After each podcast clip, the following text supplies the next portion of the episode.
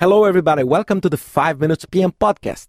Today I'd like to discuss the difference between secondary and residual risks. It's very important because a lot of people do not understand what's the real difference between a secondary risk and a residual risk. So let's try to start explaining what is a secondary risk. Secondary risks are the risks that are generated when you implement a response. So based on the response that you implement to avoid or to mitigate some risks, you generate new risks. So let me give you two examples. The first one, let's suppose that I have a very critical and expensive equipment, very, very expensive.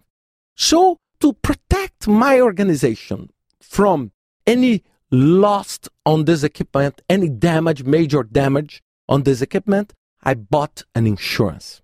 So the insurance almost avoided that financial damage uh, that generate the risk.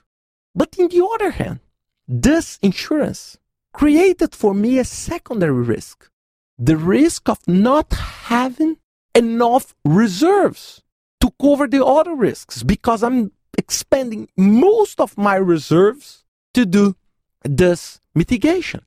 So look, one risk was generated by another. Second example, let's suppose that I'm building a home and I'm, I found a supplier to provide me bricks.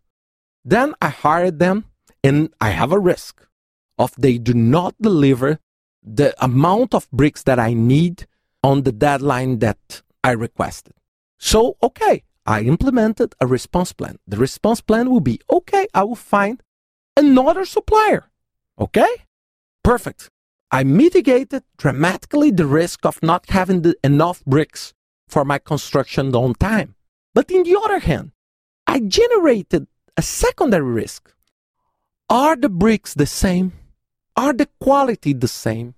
Are they extremely similar or not? Because imagine that they deliver to me different bricks with a different quality, a different process, manufacturing process of a different material.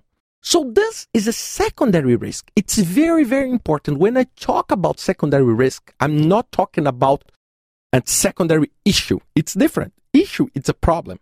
I'm not telling that changing the supplier will bring you the quality problem that I'm using in this example. No, I'm just telling you that these risks will appear. So this is a secondary risk that you can, okay, avoid, that you can mitigate, or even you can accept. It's your decision, but it's very important. Based on the response that you give, you can generate risk. But if the response you decided to implement, it's create a huge, huge and problematic risk, the suggestion that I give to you is change the response.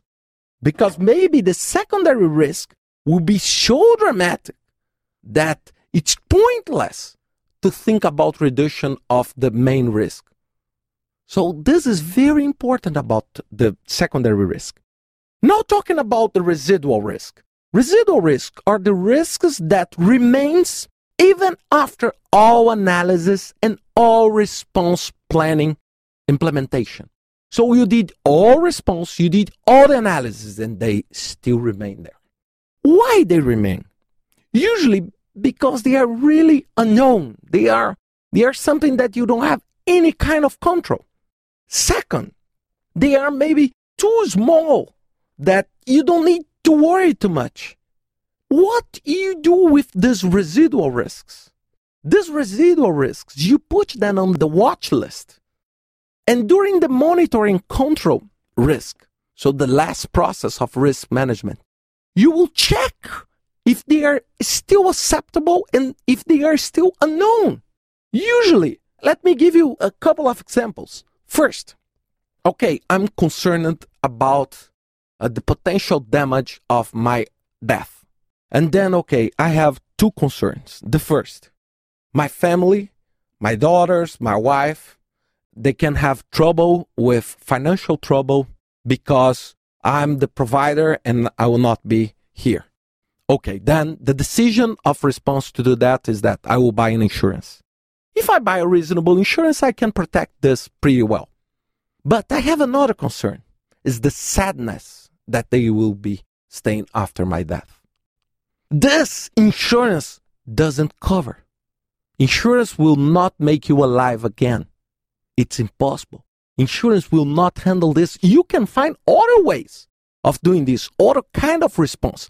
But it's a quite unknown environment that we can think. It will depend of your religions, of your beliefs. And it's not something mathematical as the financial resource. So this is the residual risk. So this risk I will need to manage. For example, a risk that I don't have any control. Government. Government can pass a new law that can make a dramatic impact on my project. So what I need to do is just monitor, because I cannot control the Congress and how they work to do that. I'm not powerful enough to do that. So I need just to understand what's going on and to check which kind of impact can I face if this risk happens. This will be the residual risks. So the risks that will remain. I hope you could understand the difference. Sorry for the long podcast, and see you next week with another five minutes P M podcast.